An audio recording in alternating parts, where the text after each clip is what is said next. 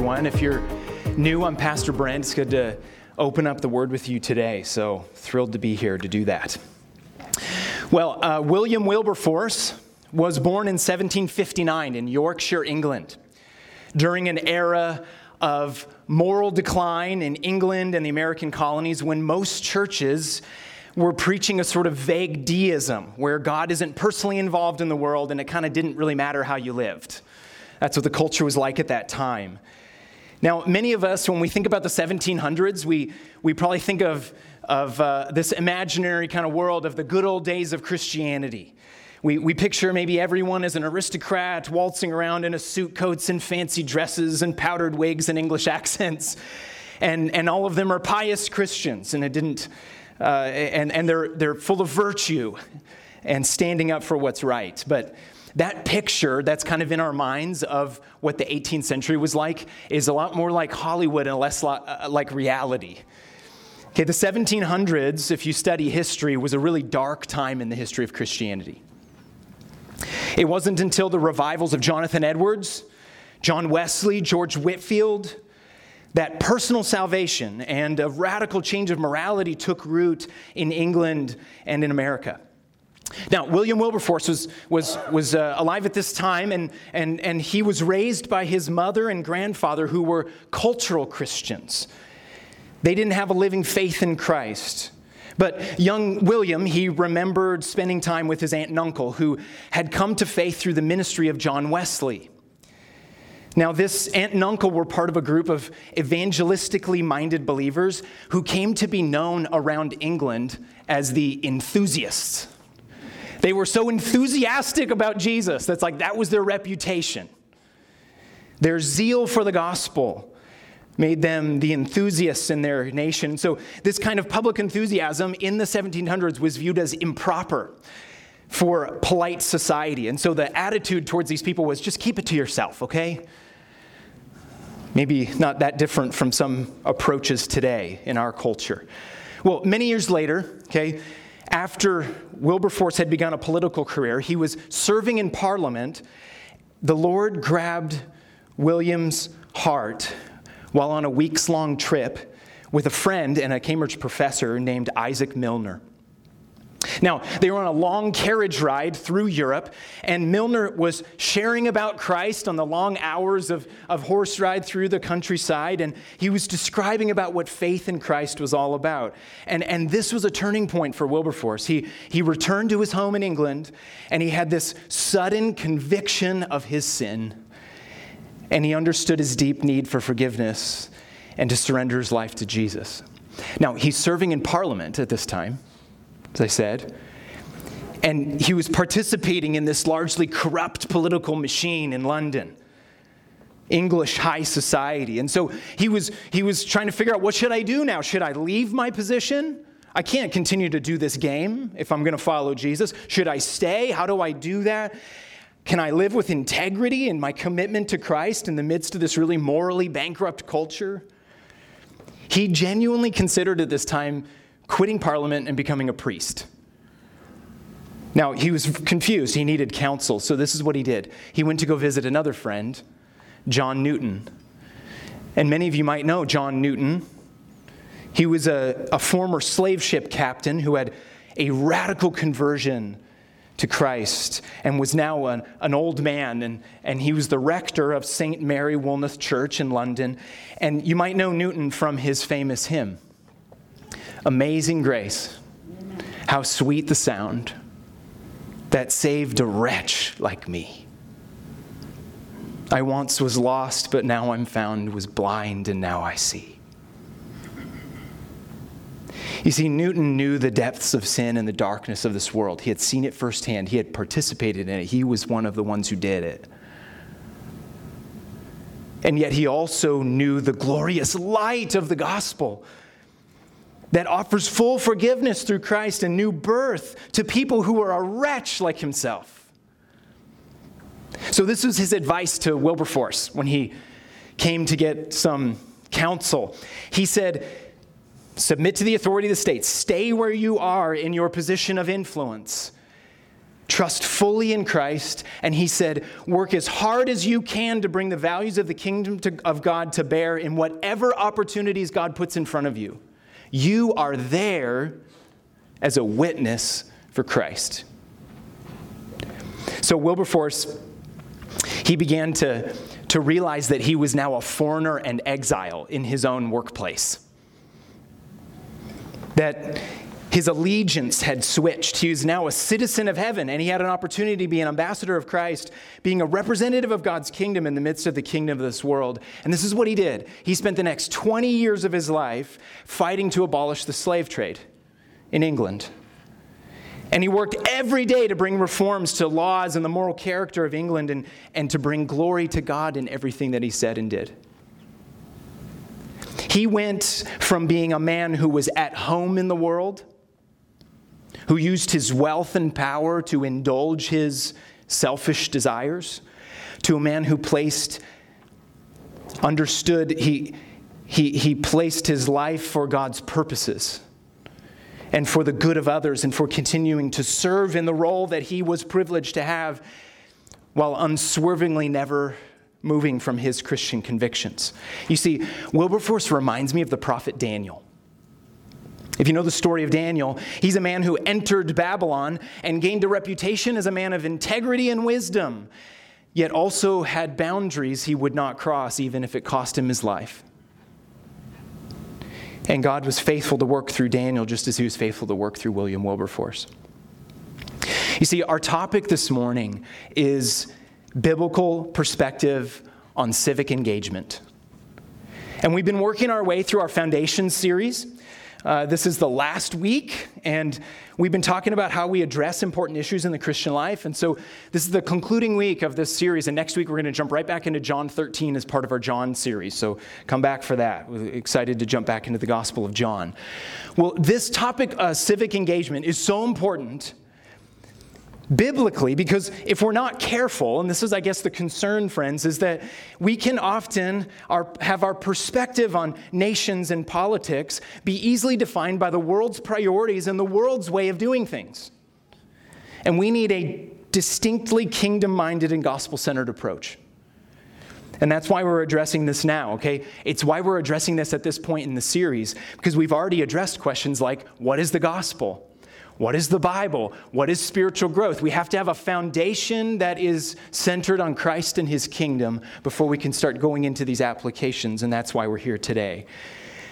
You see, we'll never understand how to engage in the public square as God's holy people, his special possession, until we know the gospel and trust in Christ as the only true Savior and King. Okay, Here's what we're going to do this morning. So, we're going to look at three different scripture texts that help us understand a biblical perspective on civic engagement. I know your bulletin or your handout says two. I'm throwing in one more for free, okay? All right, so we're going to do three. Now, the, these texts that we're going to look at, they frame our approach about the nuances and challenges of participating in the public square. And so, what we're going to do today, and you'll see it on the screen here, we're going to talk about our posture towards government from 1 Peter chapter 2.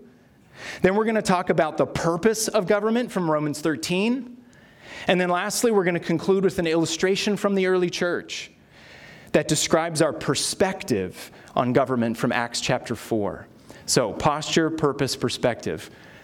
We got those three P words. It's just great. I did a great job at making sure those all aligned this week, all right? That doesn't always happen. Let's jump right in. Posture towards government. Turn to 1 Peter chapter 2. It's going to be in your New Testament here. If you need a copy of the scriptures, raise your hand. I'd love to have you follow along and read with us. When we look at this letter, as we look at our posture, Peter is writing to Christians who are scattered across the Roman provinces of Pontus, Galatia, Cappadocia, Asia, and Bithynia. Okay? And what he does is he opens his letter, he calls them elect exiles or chosen exiles. That's, that's his name that he gives to them. Now, they aren't literally exiles, they're still living at home.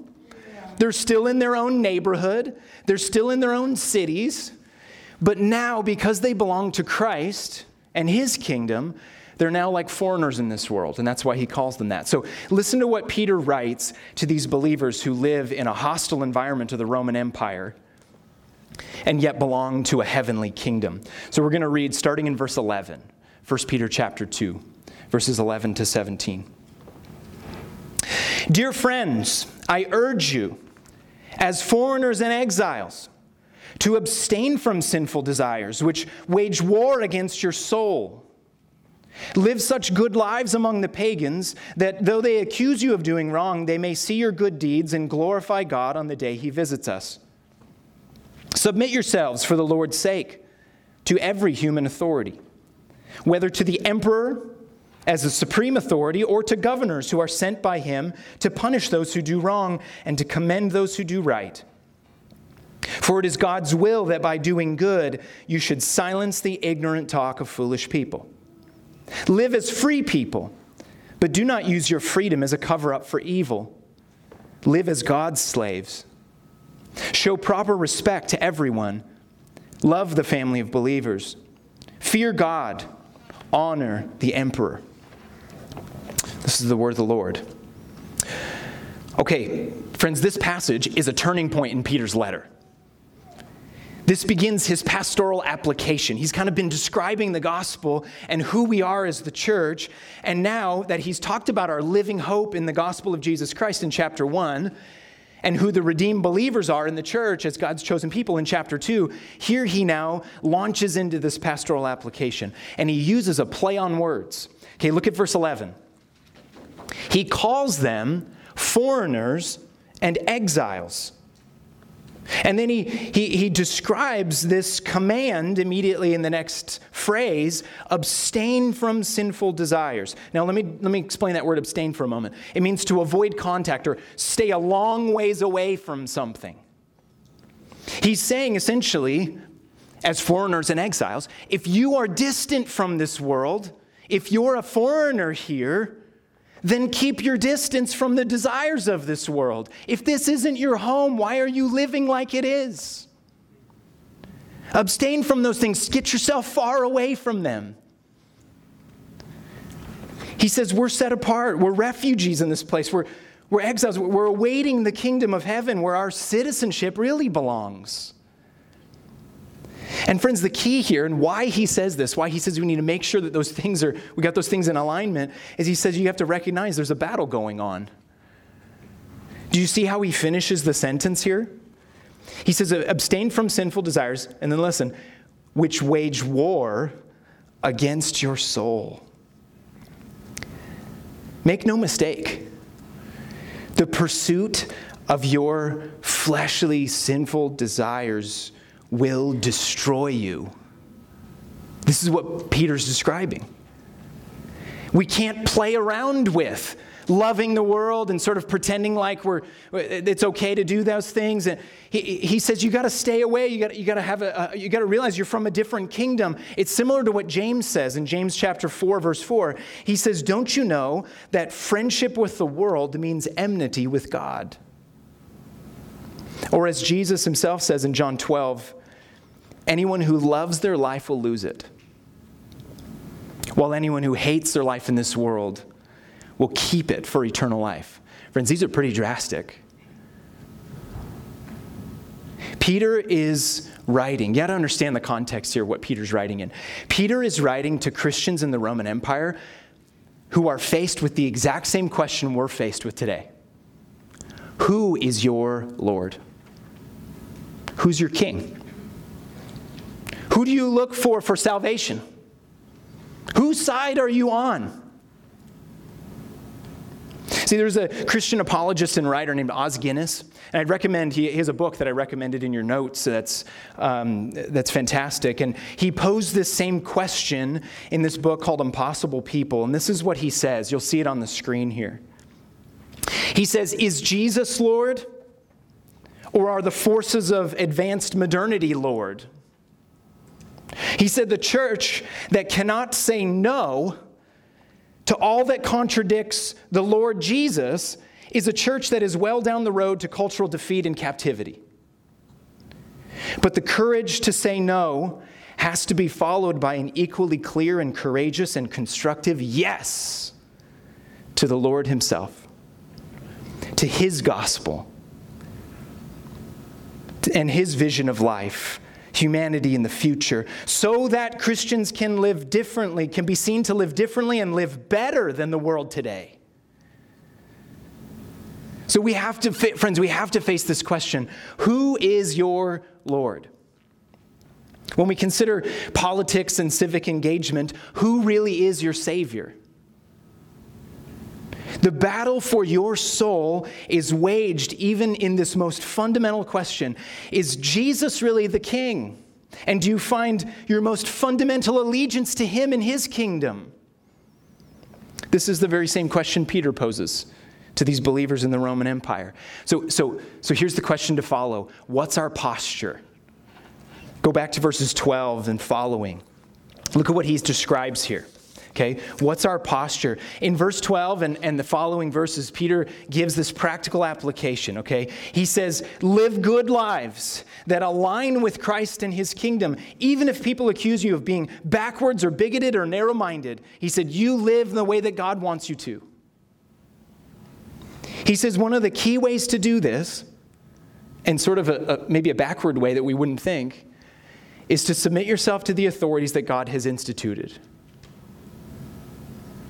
living among the nations of this world with exemplary witness to who our Lord and Savior truly is. In other words, according to Peter, our posture is prophetic presence. I want you to consider in what ways you may have a prophetic presence in your neighborhood, in your workplace, in your city See, when we choose to live under the lordship of Jesus in our homes, in our workplaces, in cities and nation, people may accuse us of doing wrong because we belong to a kingdom that's not of this world. But, friends, don't grow weary in this. Don't compromise and play by the world's rules and use the world's tactics. Our posture is to remain steadfast, to live as a contrast to the world to point ahead to the coming kingdom of God and persevere in what is right, to prophetically, as Peter says, silence the talk, the ignorant talk of foolish people by how you follow Christ. Okay, so that's describing our posture. Now, let's, let's pivot for a moment. Okay, our posture is prophetic presence. That's what God's called us to do as His ambassadors. Let's step for a moment now to Romans 13 and talk about the purpose of why God has instituted civic authorities. So let's talk about the purpose of government. So in your Bible, go to the left now, over to Romans. The book of the letter to, to the Roman church was written by Paul, and there they are, right in the seat of Roman government. And he writes to them about what the purpose is of these governing authorities. Now, I simply want to read this passage and then show you how the Apostle Paul describes the role of government and then the role of the governed. And they are in parallel with each other in this passage. So let's read. Follow along as I read Romans 13, 1 through 7. Let everyone be subject to the governing authorities, for there is no authority except that, that which God has established. The authorities that exist have been established by God.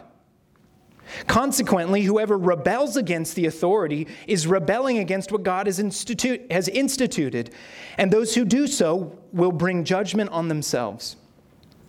For rulers hold no terror for those who do right, but for those who do wrong. Do you want to be free from fear of the one in authority? Then do what is right, and you'll be commended. For the one in authority is God's servant for your good. But if you do wrong, be afraid, for rulers do not bear the sword for no reason. They are God's servants, agents of wrath to bring punishment on the wrongdoer. Therefore, it is necessary to submit to the authorities not only because of possible punishment, but also as a matter of conscience. This is why you pay taxes, for the authorities are God's servants who give their full time to governing. Give to everyone what you owe them. If you owe taxes, pay taxes. If revenue, then revenue. If respect, then respect. If honor, then honor. This is the word of the Lord. Okay. In this passage, Paul provides an insight into the godly purpose of human government. And if you're like me, I'm sure when you read this, you can see that there's some nuances and some messiness involved in the actual outliving of this reality, okay? But what Paul is doing is he's helping to understand and put in parallel the role of government and then the role of the governed and how it's supposed to work together.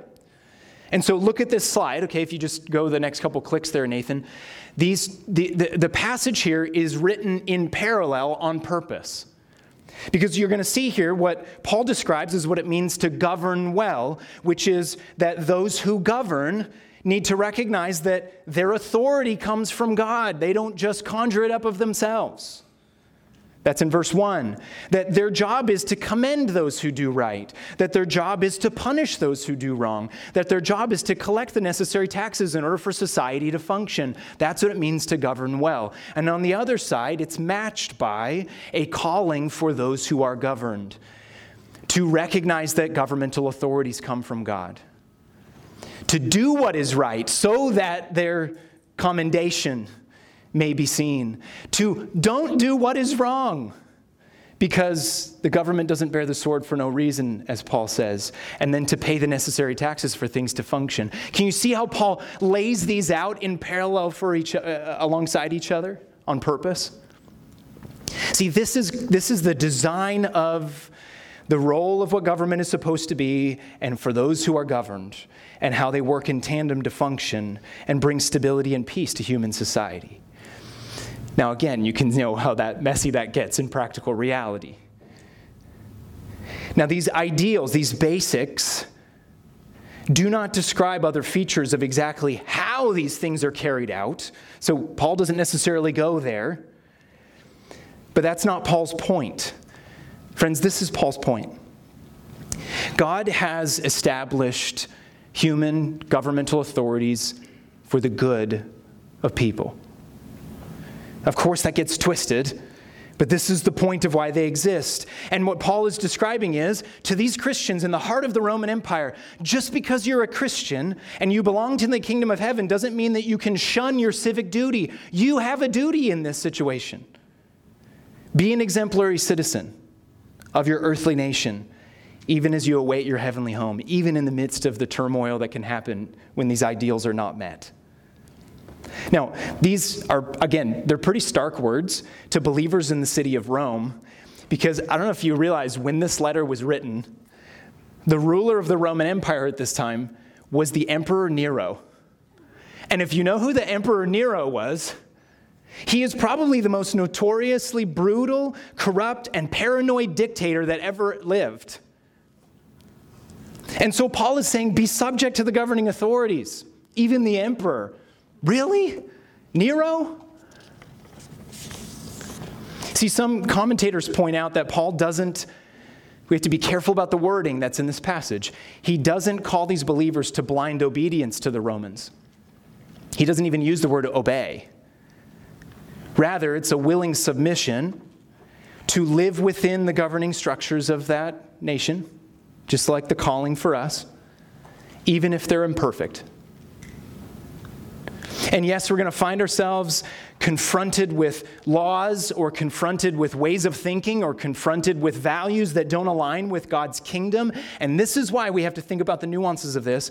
This is why we need to move on to our final passage, which helps us understand by an illustration in the early church our perspective on government, especially when it comes to discerning when and how we take a stand against governing rulers that, will, that want us to go against our faith. So go to Acts chapter 4. I want to illustrate now what's our perspective, especially when it gets messy. Acts chapter 4. This is right at the beginning of the church, and you're going to see the, the disciples immediately finding themselves at odds with the governing authorities as they proclaim Christ. And this passage is an illustration of how the early church handled opposition. We're going to be opposed. When you assert the lordship of Jesus Christ in this world, we'll face opposition, especially sometimes often from governing authorities. And so what, here's what's happening in this passage Peter had just healed a man who'd been paralyzed since birth. And then he, this crowd gathers to see this man who was walking and, and who, who had never walked. And, and so now he, he's publicly preaching the gospel. And now Peter and the Apostle John are confronted by the governing authorities of Jerusalem after this miracle. And so listen to how this story unfolds. Pick it up in chapter 4 of the book of Acts, verse 1. And we're going to read through verse 22. Listen to the story. The priests and the captain of the temple guard and the Sadducees came up to Peter and John while they were speaking to the people. They were greatly disturbed because the apostles were teaching the people, proclaiming in Jesus the resurrection of the dead. They seized Peter and John, and because it was evening, they put them in jail until the next day. But many who heard the message believed. So the number of men who, grew, uh, who believed grew to about 5,000. The next day, the rulers, the elders, and the teachers of the law met in Jerusalem. Annas the high priest was there, and so were Caiaphas, John, Alexander, and others of the high priest's family. They had Peter and John brought before them and began to question them By what power or what name do you do this? Then Peter, filled with the Holy Spirit, said to them, Rulers and elders of the people, if we are being called to account today for an act of kindness shown to a man who was lame and are being asked how he was healed, then know this you and all the people of Israel. It is by the name of Jesus Christ of Nazareth, whom you crucified, but whom God raised from the dead, that this man stands before you healed. Jesus, builders rejected, which has become the cornerstone. Salvation is found in no one else. For there is no other name under heaven given to mankind by which we must be saved. When they saw the courage of Peter and John, and realized that they were unschooled, ordinary men. They were astonished and they took note that these men had been with Jesus. But since they could see that the man who had, who had been healed standing there with them, there was nothing they could say. So they ordered them to withdraw from the Sanhedrin and they conferred together. What are we going to do with these men? They asked. Everyone in Jerusalem knows that they have performed a notable sign, and we cannot deny it. But to stop this thing from spreading any further among the people, we must warn them to speak no longer to anyone in this name. Then they called them in again and commanded them not to speak or teach at all in the name of Jesus. But Peter and John replied, Which is right in God's eyes, to listen to you or to him? You be the judges. As for us, we cannot help speak about what we have seen and heard. After further threats, they let them go. They could not decide how to punish them because all the people were praising God for what had happened. For the man who was miraculously healed was over 40 years old. This is the word of the Lord. Okay. Friends, what happened here to Peter and John is exactly what Jesus told them would happen. If you recall what Jesus said in Matthew chapter 10, as he's speaking to his disciples, as he sends them out, he says these words He says, Be on your guard. You will be handed over to the local councils and be flogged in the synagogues. On my account, Jesus says, you will be brought before governors and kings as witnesses to them and to the Gentiles. But when they arrest you, do not worry about what to say or how to say it. At that time, you'll be given what to say, for it will not be you speaking, but the Spirit of your Father speaking through you. Can you see that in Peter's words? As he stands before the Sanhedrin and declares that Jesus is King. This account in Acts 4 is an illustration of what it looks like when Christians continue to, to, to do good in the face of opposition in the public square, and we will often find ourselves at odds with the world. And this should be no shock. Jesus said in John 15, If the world hates you, keep in mind that it hated me first. So our perspective is this, and these are the exact these are the words of Peter. We will do what is right in God's eyes. No matter the cost. When you think about living in this world and participating in, in life out in the, in the public square, no matter the cost, in this illustrated story of, of Acts 4, we know and we see that no matter the cost, no matter what station we're in, no matter what God gives us in opportunities to proclaim His name, that we'll do what's right in His eyes. And we know that Jesus has promised he will never leave us nor forsake us. He'll give us the words to say. And when we stick to our exclusive allegiance to him, we'll have opportunities, just like Peter, to speak his name in the public square. And when we do so, let me leave you with these two encouragements, because we want to do it like Jesus did. First to ensure that we're a, a prophetic witness following in Jesus' footsteps, the first encouragement I want to give is be full of grace and truth. Be full of grace and truth, as in John 1:14. What we need to do, friends, is to show the world through your words and actions what Jesus is like. Be gracious and loving but also never compromising on the truth. As Jesus came full of grace and truth, this is what we need to embody. We don't use the truth as a hammer to destroy people. We're also not so loving and gracious that we forget what is true. You embody both of them in their fullness, full of grace and truth, just like our Savior. And the second reminder or encouragement is do this with gentleness and respect. 1 Peter, okay, we just read from 1 Peter chapter 2, the very next chapter in chapter 13, verse 15. Peter says, Always be prepared to give an answer to everyone who asks you to give a reason for the hope that you have. But he says, Do this with gentleness and respect. Be certain that you don't get down in the gutter with everyone else. Help others see and hear and know what Jesus is like through your words and actions, through your gentleness and respect. In these ways, we'll be a prophetic presence in civic life. So let's pray.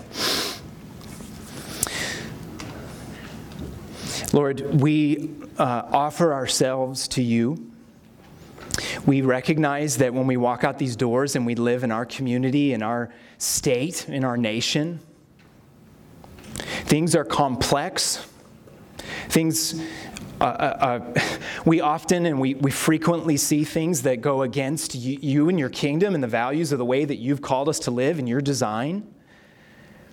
Lord, we want to walk in faithfulness with you in the midst of that complexity with grace and truth, with gentleness and respect, and with a prophetic presence in whatever place you've called us, whatever role you've given us, whatever a power we have to vote, whatever things that you put in front of us, Lord, to bring your kingdom to bear. And yet we recognize the limitations of that and the temporal reality of the kingdoms of this world, and we declare that you alone are the real king and that your kingdom, we look ahead to your kingdom with anticipation and joy. We know that you are Lord of all, and our allegiance is only to you. We pray these things in Jesus' name. Amen.